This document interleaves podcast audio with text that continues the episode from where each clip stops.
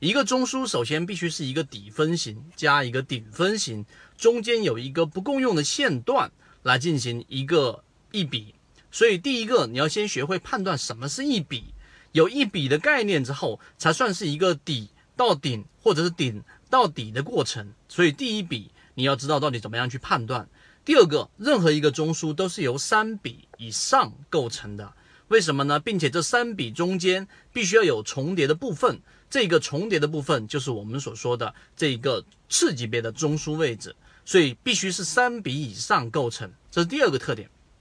第三个特点，我们经常说的判断一个中枢，其实用肉眼就能判断出来的原因是在于，它只需要找到这一个中枢位置里面之后，然后会判断笔之后。找到在这个中枢位置当中的低点，所有的低点当中，就是每一笔的底分型的低点当中的最高点，就低点当中最高点和每一个顶分型的高点、高点、高点、高点一、高点二、高点三、高点四当中的最低点，所以就是找到低点当中的最高点和高点当中的最低点，然后画出中枢的上轨和下轨，这样一个中枢就判断出来了。所以呢，这就是这三点要素去判断一个中枢，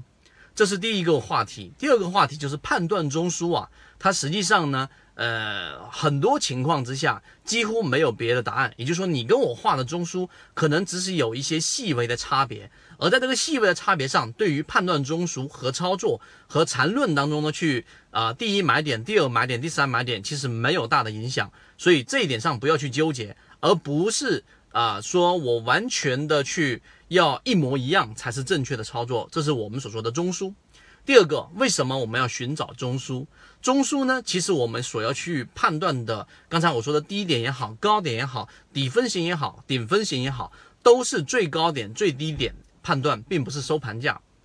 其中最根本的原因是我们要找到多空争斗最剧烈的一个地方，这是我们要找到主战场，就是中枢的位置。那么中枢这个位置过程当中，它要跟前面一个中枢进行对比，那么这才是有出现我们所说的中枢的背驰。如果是一个我们说向上的上升趋势的中枢，第一个中枢和第二个中枢，第二个中枢的这一个量能明显是小于第一中枢的时候，这就是我们所说的顶背驰。相反的，如果是一个向下的趋势的第一个中枢，就上面这个中枢的这个下跌的动能和第二个中枢下跌的动能比较的话，第二个比第一个是衰减的，也就是空空空方的力量是在逐步衰减的。那么这个时候就是底背驰，就是我们去考虑介入买点的一个关键。所以中枢呢，它虽然说是缠论当中一个很核心的关键，但实际上它并不是一个复杂的操作。复杂的是要在实战过程当中怎么去寻找第一买点、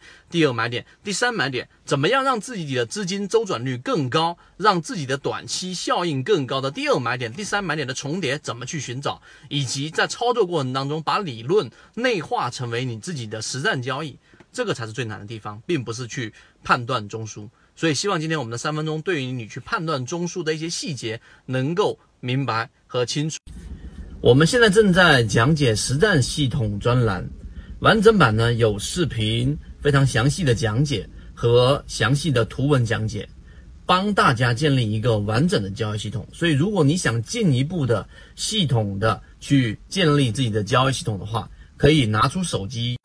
一步关注老莫财经公众平台。